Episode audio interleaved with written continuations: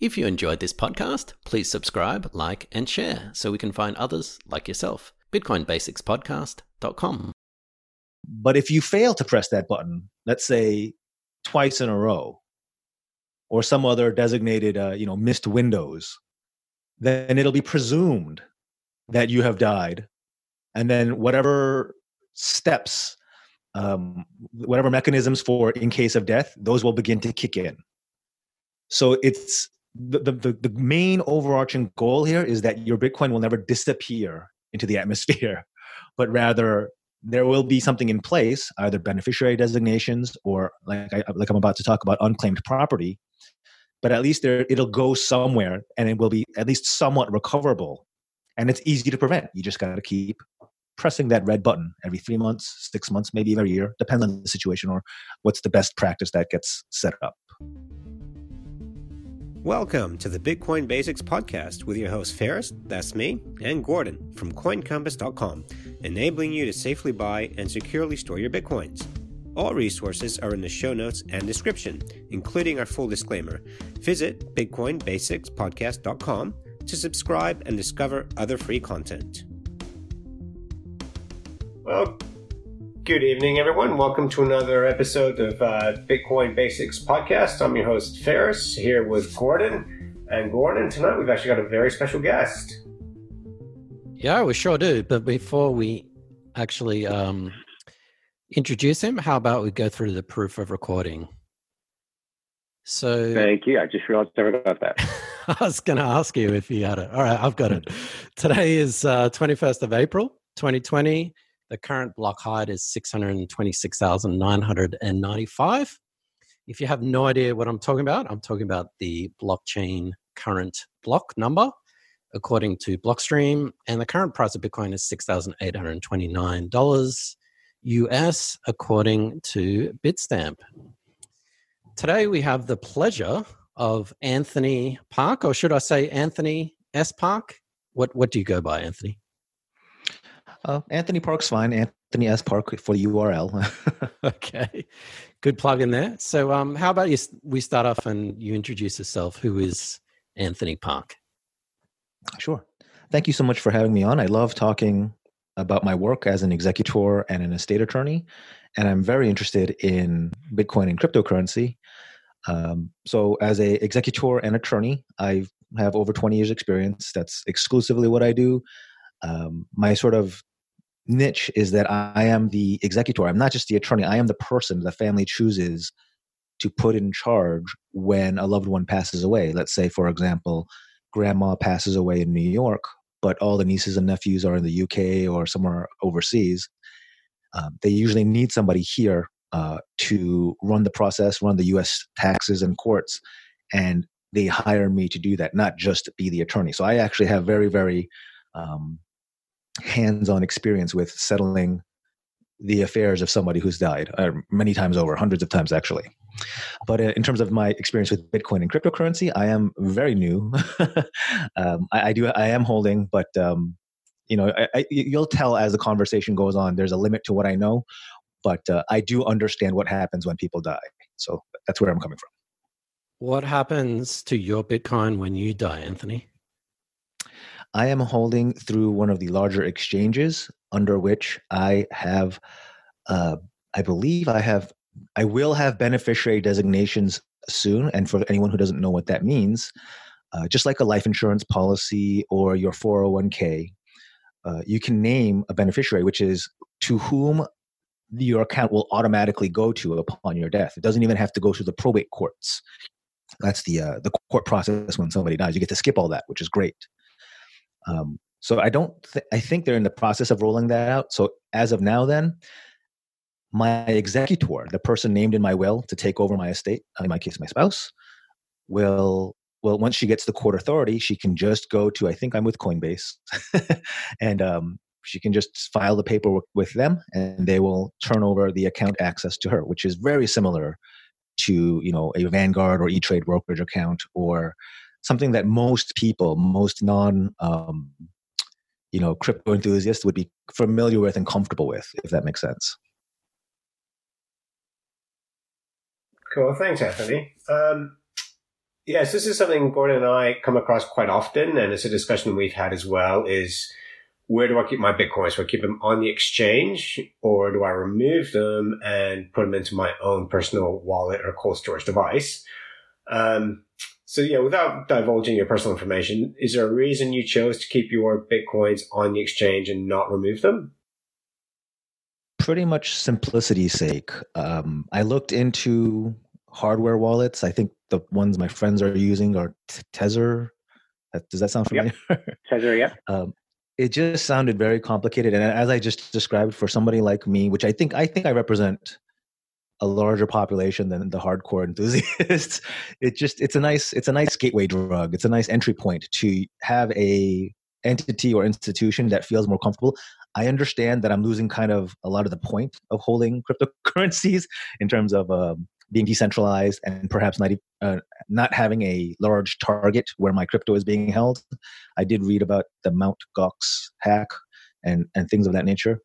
Um, but I think the risk of my holdings disappearing upon my death because or at, at any time because nobody knows about them is um is probably in my circumstance a higher risk than a large exchange you know getting hacked into oblivion if that makes sense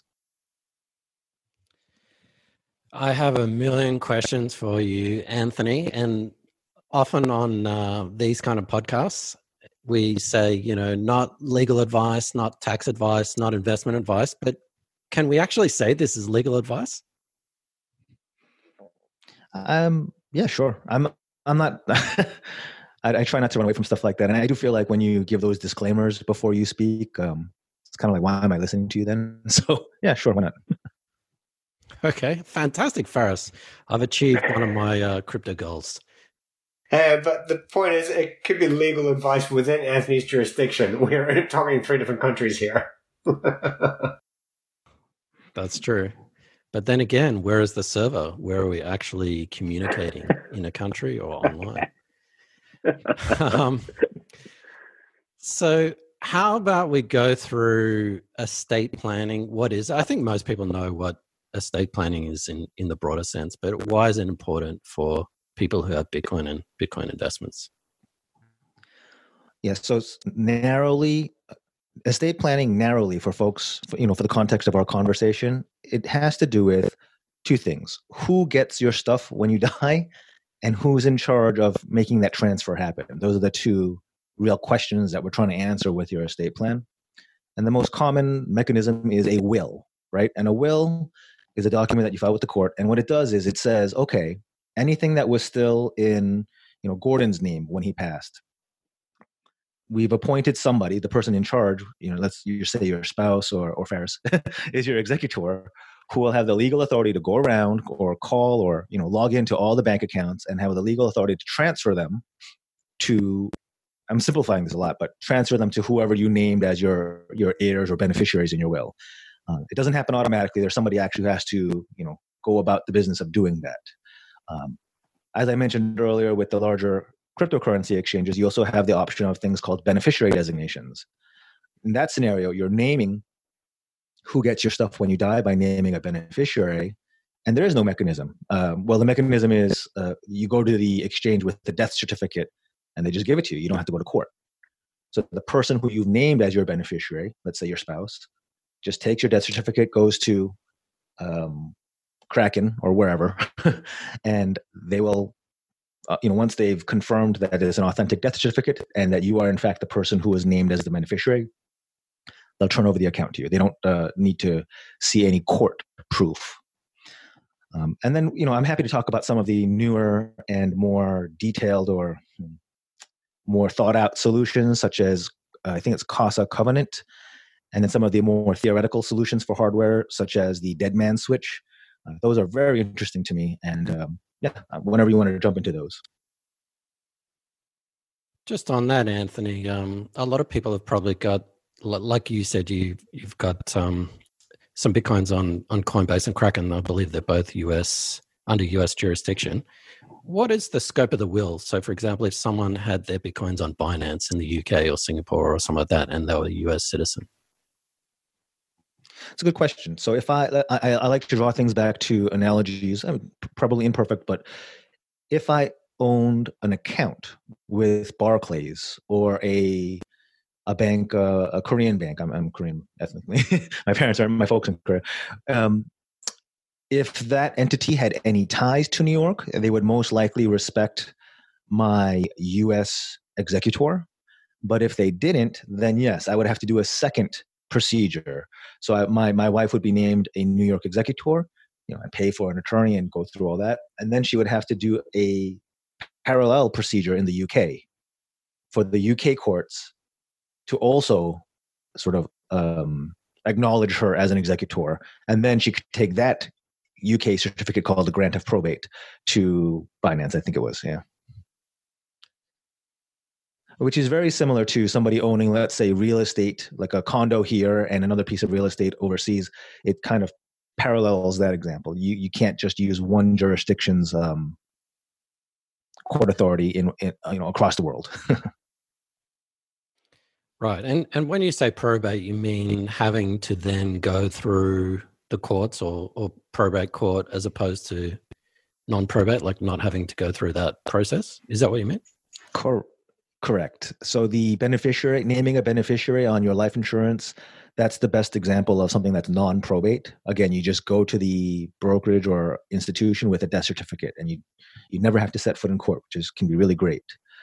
Uh, for anything that's name that doesn't have a beneficiary designation, and that's in your name alone, yes, you do have to go to the court process. And what that means is you're you're taking the will to the court, and the court has to you know they have to make sure it really is a original will, not a photocopy or make sure pages haven't been swapped out, was actually witnessed, all that, all that good stuff. Make sure it's legit. Um, and, that, and that's what that process is about, making sure this actually reflects your wishes. And it could be a lengthy process and expensive. oh, yeah, absolutely. Um, and and I also think that people perhaps might think that estate planning is designated uh, designating beneficiaries. So, for example, with the Bitcoin example you gave with Coinbase, I mean, can, with, with, an exchange, can you actually designate a, a beneficiary or a trust? Uh, one or two have, uh, and I believe each of them have announced that that is something that they're rolling out. Um, that, that's a solution that, as soon as it's more widely available, I would actually encourage any friends or clients to to take advantage of that. Only, if only because it's so familiar and it it'll have probably the fewest headaches um, in just until other form uh, until other techniques get a better a stronger foothold as it were. Uh, anthony um, i know new york was kind of um, where a lot of the regulations first came in for bitcoin. Um, is that an ongoing target? You just having to keep up with what's happening in the regulatory space with bitcoin and cryptocurrencies not so much. Uh, I, my understanding is that the the regulatory scheme, is, you know, especially with New York, has mostly to do with what exchanges are allowed to hold and offer, and things more in that realm. Uh, I'm mostly concerned. I mean, that's important, obviously, but um, my expertise and my the value that I'm trying to add to this conversation is more about okay, you have it, and you're dead. um, so how do I help you, your family, or your heirs? Transfer that ownership. Uh, that really, I haven't seen a lot. I really haven't seen much conversation or regulation in that area. Um, and, and, it needs to happen because people are going to die. And you, are going to have situations like the, the Mellon Bank heir whose, uh, whose millions, if not billions, were allegedly lost. Yeah. Apologies, we're kind of jumping around uh, the place at the moment. And um, I'm itching to ask some Bitcoin questions because I, I, I, think it's fascinating. The whole custodianship of Bitcoin exchange versus, for example, wallet or something like that. I, I find it fascinating, and it's fascinating for the people who are living. But uh, obviously, once you've once you've um, passed away, it's it gets perhaps a bit tricky. So I was actually thinking about this this afternoon. I bet I, I don't know. I'm just assuming here, Anthony. I bet a lot of people have got, and I actually did find some blog posts online and I couldn't believe it. I think this is a horrible idea, but feel free to um, disagree. A lot of people are putting details like their passwords, usernames, private keys, all kinds of stuff in their will, in the actual will. That to me sounds like a horrible idea because you know, how many people are going to have access to that will? And in in most countries, that will is public anyway. So is that is, is that terrible or? That is a horrible, horrible idea, and right. uh, any attorney who does that is um is looking at some trouble. okay.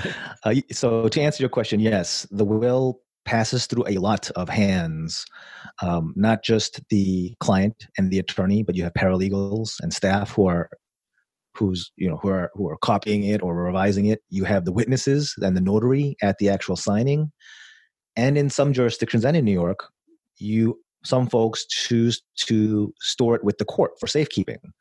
So you have court clerks. Um, I mean, it's just not a good idea to store the complete keys in there. And that sort of is leading us down the path of how we arrive at some of the solutions we talk about.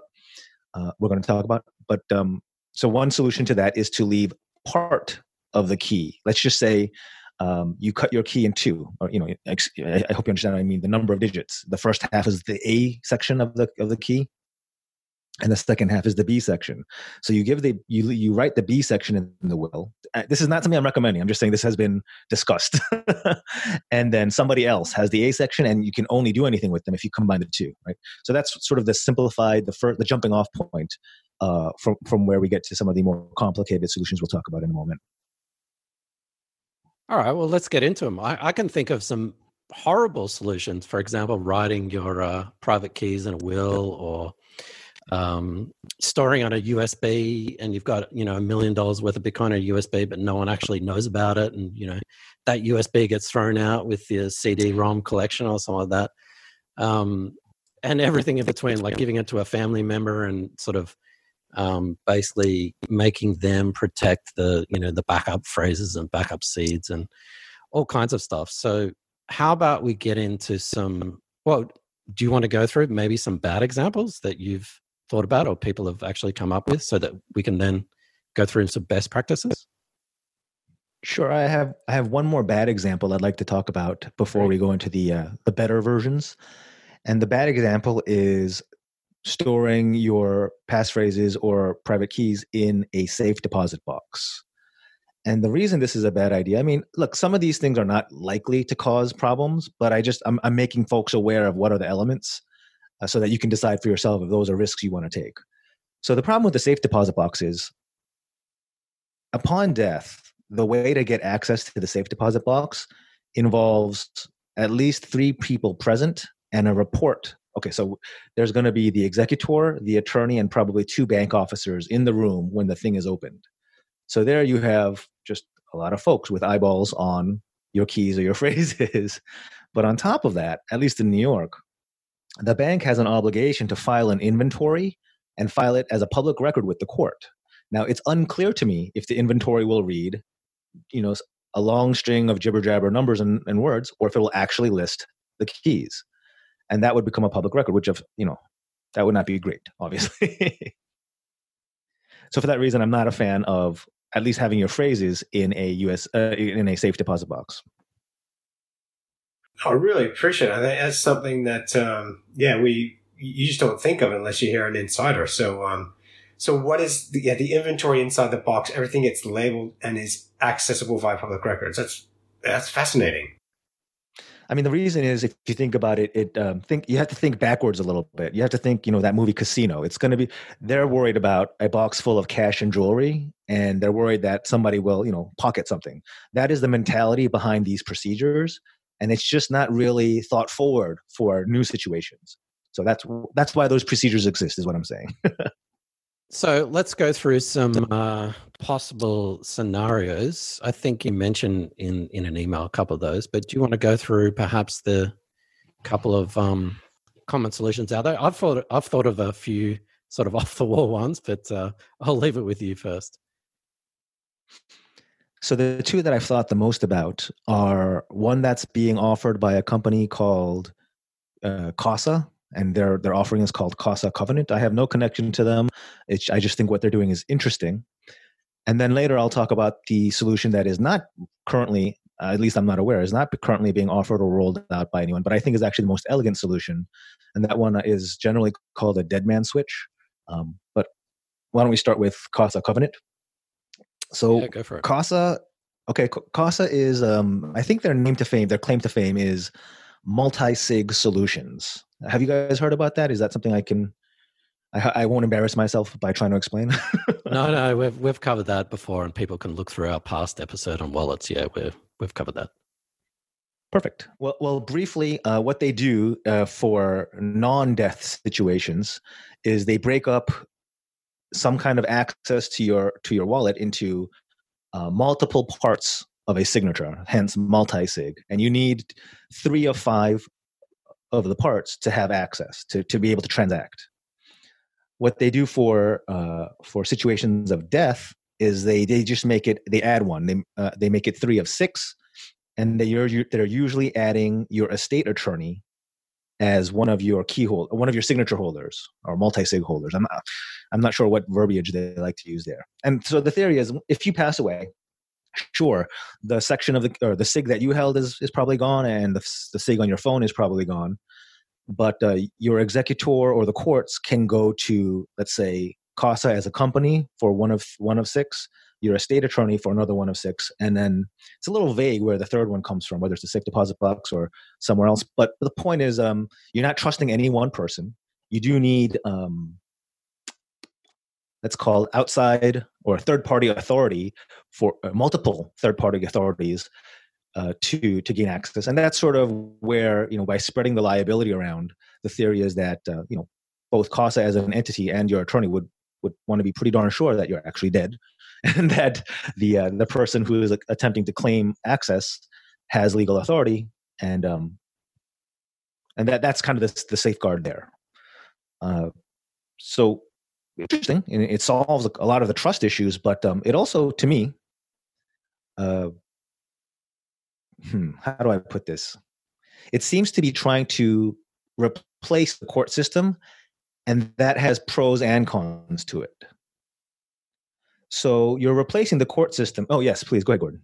Oh, I was just going to say, um, yeah, I can definitely see extra responsibility and perhaps pressure on those key holders. Like, for example, if there were, I don't know, some sort of creditors or tax or um, other entities actually, I don't, I don't know if they could actually know who the key holders were, but you would definitely make those people vulnerable, I think would be one of the disadvantages. Oh, absolutely. You hit it right on the head. Bravo. Um, that's my major concern. So, by making key holders sort of almost gatekeepers and decision makers, theoretically, um, you know, I don't know how it's exactly it's going to play out legally, but theoretically, they hold some liability. So, uh, here's the example I like to use. There's something called a spousal election. If um, if somebody tries to completely disinherit their spouse, and just kind of kind of screw over their spouse. Most states have a rule where you can't do that, and the spouse has the option of saying, "No, no, no, no, you can't completely cut me off. I get a third. I get to elect. I raise my hand and elect to get a third, no matter what you say." And that applies not just to the will, but any other assets in the universe, which could include your your Bitcoin or your cryptocurrency. So now you have a situation where Casa and your state attorney and whoever the third multi-sig holder is they need to know about that. they need to make sure that they're not accidentally or inadvertently releasing funds when they should have been holding a third for their surviving spouse. And that's kind of a niche situation. I wouldn't say, go so far as to say it's a it's like a long tail situation. It happens a lot, um, but it's it's it's um it's unknown enough that there you know Casa might let it go through, or or one of the you know multi stakeholders might not think of that. Um, so that's just one example of many where, yes, like you're saying, creditors or unknown taxes might pop up, and there is a risk of liability to those multi stakeholders. But that's my major concern there. Yeah, I consider that a huge problem, especially if those people were known. Um, and I wouldn't want to personally put my family under that kind of pressure. You know, if someone uh, got to my sister and said, "Hey, um, you got to pay up because uh, God knows this amount of tax or whatever," And also, what what would happen in that situation if she was coerced or basically pressured into giving away some of those keys where the other key holders didn't give away those keys? What what kind of legal situation would that be? So, uh, one more. I'm not quite getting that situa- that scenario. If if you don't mind elaborating. It, if for example, well, I, I think you mentioned a three of six multi multi sig setup. Um, what what would happen if, say, the family members, but not the attorney or um, two other uh, entities, gave up their keys, but the others didn't? And basically, it was it was not lawful. They basically were coerced into doing, or somehow extorted, or something. Well, I think that goes to how you set up your keys, meaning you would never want to have a situation where three keys would be that vulnerable. Maybe only one of the six would be with family members, and the remaining five would be planned out in such a way that that could not happen. Right? You wouldn't have three sections of the keys with um, folks with the same pressure points. I guess you would is the theory. It's interesting. You know, it's not perfect, but it's definitely interesting. yeah, absolutely. Um, I, I really like the multi sig setup um, for living people. um, but yeah, I, I, can definitely see some uh, disadvantages for the extra responsibility and pressure put on those key holders. Do you want to learn how to safely buy and securely store your bitcoins? CoinCompass.com is running a free two hour webinar on Sunday, 31st of May. To register and for more details, visit coincompass.com forward slash webinar. We have one possible solution, Anthony, with the multi-sig setup, and our listeners are familiar with multi-sig. Um, and I believe only Casa, Casa has uh, Casa Covenant and Unchained Capital have their vault. Do you know of any other solutions out there? No, those are the only two I'm familiar with. And actually, even Casa Covenant, I believe, is currently only available to, I think, their highest tier membership. So it's it's actually quite expensive. yeah. Okay, so we've got that. We've got some sort of multi-key setup. Do you want to walk us through how a dead man switch would work? Yes, this is the solution that I think, you know, just in my opinion, should happen or should be the should take the greatest toehold. Um, I'll talk about how generally the dead man switch works, and then I'll do a comparison of how existing abandoned property laws work and why that parallel just makes it the my my favorite solution. Let's put it that way. So uh, the dead man switch, everyone describes it with a an analogy to the TV show 24, but I never watched 24. So do you guys understand that reference? no, actually I don't. I think what it means is um, when you let go of something so when you die, it blows up. Basically, is how it works. Yeah, I mean, I, I remember that from an old uh, GI Joe comic I read as a kid. But uh, anyway, so uh, re- relative to accounts, what it means is something along this along these lines. I'm going to use a very very uh, visual, but it's this is not actually what it would be. But there'll be a button. Like let's imagine a big red button that you have to press every every three months or every six months, some designated period of time and it's, it's it, should, it needs to be easy to do. it can't be some kind of onerous thing. Um, but if you fail to press that button, let's say twice in a row, or some other designated, uh, you know, missed windows, then it'll be presumed that you have died, and then whatever steps, um, whatever mechanisms for in case of death, those will begin to kick in. So it's the, the, the main overarching goal here is that your Bitcoin will never disappear into the atmosphere, but rather there will be something in place, either beneficiary designations or like I, like I'm about to talk about unclaimed property. But at least there it'll go somewhere, and it will be at least somewhat recoverable, and it's easy to prevent. You just got to keep pressing that red button every three months, six months, maybe every year, depends on the situation or what's the best practice that gets set up. Uh, I hope I've explained that well. Does that make sense in terms of how death uh, dead man switches work? Yeah, no, it does make sense. Thanks, Anthony. Okay, so then I'd love to talk about how existing abandoned property laws work, and then I think you'll you'll very quickly see the parallel and why I think it's the best solution. Okay. Yeah, please. So do. with exist, yeah, so existing accounts, your bank accounts, your brokerage accounts, because any asset, there are already on the books and already in the uh, economy, uh, in the business world, systems and laws that deal with property that is deemed abandoned, right? So let's take a bank account, for example. if a bank uh, deems that you, you this, is a, this is a dormant account, if there's been no activity, if they failed to get in touch with you for X number of attempted contacts, and there's a whole you know very very detailed checklist of what has to occur or what has to fail to occur before an account is deemed abandoned.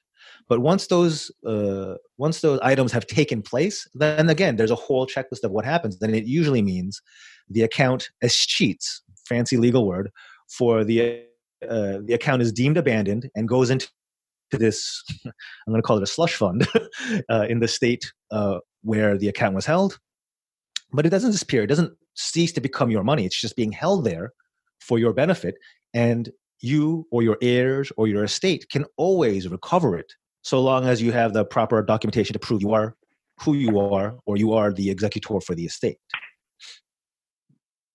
So so my point is that there is a structure that prevents let's say bank accounts and brokerage accounts from disappearing uh, so that you're in, in a way that your heirs would never never get them. So why not just simply apply that same or similar structure to your cryptocurrency. And then sort of the logic and the um, the the workflow is, will be very familiar to both the courts and uh, estate attorneys. There's there's very new there's very little new thinking that has to be done. And i think that's important realistically to make things work on a larger scale. Um, and that's why I, I, generally think at least first step a dead man's t- switch type of setup um, is the best way to minimize you know sort of catastrophic loss of of cryptocurrency upon upon somebody's death So practically, would that work for cryptocurrency? Something like if I don't show some sort of activity, or if I don't do something, you know, within a certain time period, a month or six months, or however it was set up, then uh, my pre-design, pre pre-designated Bitcoin address is sent, you know, all the money or half the money or however it's however it's set up. Exactly. Um, so just to give you a, a sense of reference, uh, for bank accounts, I think it's three years. Same with brokerage accounts. It has to have appeared. It has. It must must appear to have been dormant for that long before any of this kicks in.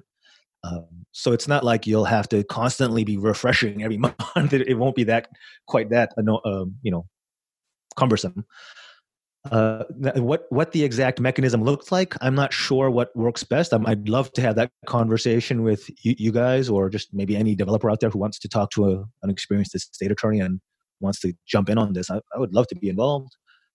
But um, something along the lines of either a beneficiary designation or or just going to the state. The state would love to own a. Um, you know, I don't know if it should liquidate because I don't know that the state is equipped to hold keys. I don't. I, I kind of doubt it. so it might have to be a liquidation order. That's. I know that sounds terrible, but remember, it's three years of inactivity, three years of failing to press the button theoretically before any of this kicks in. And if you really want to make sure that uh, the crypto itself in kind transfers to your heirs, then maybe there's a mechanism for a beneficiary designation, something along those lines. Um, Anthony, the world of Bitcoin is incredibly fast moving. There's always new developments happening, and there's still a huge knowledge gap for people just getting in. Where do you go to get your information to keep up to date with things? So I know the answer, but I'm a little, I'm not sure if this is a, I'm embarrassing myself to admit it, but basically Twitter. No, fin FinTwit and crypto's huge. Yeah, that's that's where you go to get the first stuff. Absolutely. Okay, cool. I thought I was uh, just exposing myself there. no, there's there's FinTwit and then there's Crypto Twitter. So um, I mean that's that's where I first went in twenty. I joined Twitter for the reasons of following these guys about Bitcoin. Yeah. Yeah, it's definitely a good way to narrow down what I need to do further research into. It's not just on Twitter, just to be clear. Yeah, yeah. Twitter points you in a direction. Yeah. Right. yeah, I, I agree with that. The problem with Twitter is there's so much noise and there are so many scams and there are so many um, other crypto not not the other crypto projects about it that, but uh, there's there's a lot of noise. You, you gotta you gotta search for that uh, needle in haystack. But uh, I guess that's like anything. You look at podcasts or YouTube or whatever. So uh, there's definitely a lot of information out there. I wouldn't say there's a lot of great information out there, but uh, yeah, you got to sift through it. If people are listening to this, they might have a will, but they haven't updated it with any crypto uh, assets or anything like that. Where do you suggest? Like, what what what are the best practices? How do people get started? I I always try to answer uh, with real world and sort of. I'm not very academic. I'm very very real world real world based. So my first question is, uh, who do you want to receive the crypto? Let's say it's your spouse or your adult children. And do you know just realistically, will they have any idea what what that even is? Because a lot of people don't. Mm-hmm. Um, so, Gordon, uh, would your loved ones know even where to begin uh, if if you handed them a USB with you know you know you know what I mean? Like uh, and if oh, you don't want to ask Gordon that. Gordon would have built them the USB from spare parts he found in the rubbish hey man, I've got my own custom solutions for that. I'm not going to say what they are on a public podcast. But no, yeah, sorry, Anthony, keep going. Well, that actually speaks to my point. So, eh, whatever custom solution you have, which I think I'm, I'm sure is remarkable, would your loved ones even be able to begin to understand how to access those? Right? That that, that would definitely struggle, but I've I've built it um, well enough to be idiot proof. So um, yeah, I, I think that would be able to follow it. Well, my um my perspective, if I if I may share this with you, is that even things seemingly as simple as accessing a bank account or somebody's IRA, things that are you would expect to be easy enough, actually become quite difficult after uh, after somebody's passing. And I, I don't mean even just in the month, in the weeks, or even few months after passing during the grieving period, but um, it's just harder than you imagine to step into somebody else's shoes and um, you know just you're remembering somebody else's social security number somebody else's mother's maiden name all this stuff that you have to do just to access even conventional assets. Um, i can just i can imagine it'll be even harder with less conven- i'm just going to call them less conventional uh, assets. So anyway with that in mind um, just design accordingly or, or speak to you know if if if if your loved ones you're very confident they won't have any much trouble with that then you know you might not have to do much estate planning because they'll just know how to get to your custom bunker or whatever you have set up there. Um, whereas if it's if it's if it's a spouse who's a little less familiar then yes you probably want to think about something more traditional like a beneficiary designation or a dead man switch that'll just execute for them right? Yeah there's definitely still a uh, lot of lot of room for um, education in Bitcoin in yeah in so many different industries as well. Yeah, so just think, almost think of your your loved ones or your heirs as your customers, and that uh, your estate plan is the UI you need to design. Mm. You got to think about them, mm. not what you'd be able to solve, yeah, or work with, um, and just think about them in a very um, not great state of mind even if they're past the grieving stage just mm. it's just it's a pain. Uh, you know mm. managing somebody else's investment property again drawing it to more traditional um, frameworks that's a pain too. Like oh when did he when do i collect rent from this guy? Does he direct deposit? Do i have to go to get cash from him? All those little things even in, again even in traditional scenarios are huge pain. So um, just just keep that in mind. Just i'm just sort of sharing with you what i do on an everyday basis No, we've got to be practical here, and and Ferris and I um, discuss quite often on the podcast. Security is sometimes the enemy of convenience. Mm-hmm. So sometimes something's super convenient, super simple, but it's not as secure, and uh, sometimes something's uh, incredibly secure, but it's not very convenient. So it's a, it's a trade off. So everything is a trade off, and it depends on you know technical ability and what you're willing to sacrifice, what you're willing to consider. So uh, yeah, um, I don't think, uh, like like with everything in Bitcoin, there's no one size fits all. So uh, it's probably a custom custom solution based on uh, who your heirs are and how technically savvy they are. I guess. I've heard one suggestion. Uh, we can wrap up on this, but um, the one suggestion I've heard, I'm not sure how I feel about this, but I'm happy to talk about it, is to have a cryptocurrency executor, sort of a second executor specifically for that section of assets. And there's a precedent for this. Uh, authors or creators will often have a literary executor whose sole job is managing the copyrights and royalties from just ongoing work, the works that have generate income after continuously after death. So there is a precedent, or a, you know, there have been, there are instances where you have a sort of separate sub executor for just that asset, and um, you might consider that if you if your spouse or loved ones just won't be just simply won't be able to wrap their heads around um, around how you've set your things up. Maybe you have a trusted friend and have them as a again court appointed crypto executor. So they do have sort of um in terms of trust they do have obligations to the court and liability to the court so that they'll you know they'll do it correctly. But they also have the expertise that maybe your adult child or spouse won't have who who would serve as the just general executor oh that's fascinating i never actually considered that thanks for that sure um, Okay, well, I think we could wrap it up there. Uh, I could go on and on about custodial solutions and the advantages and disadvantages of both the custodial and non custodial. But uh, don't write your private keys in your will, peoples. Stupid. yes, correct. I was just going to say, Anthony, if people want to find out more about you, where do they go? Sure. My uh, my website is anthonyspark.com. And uh, if you just look up Anthony S. Park on Amazon, I have a couple of books on estate planning and personal finance. That's really the best way to get to know me, as it were.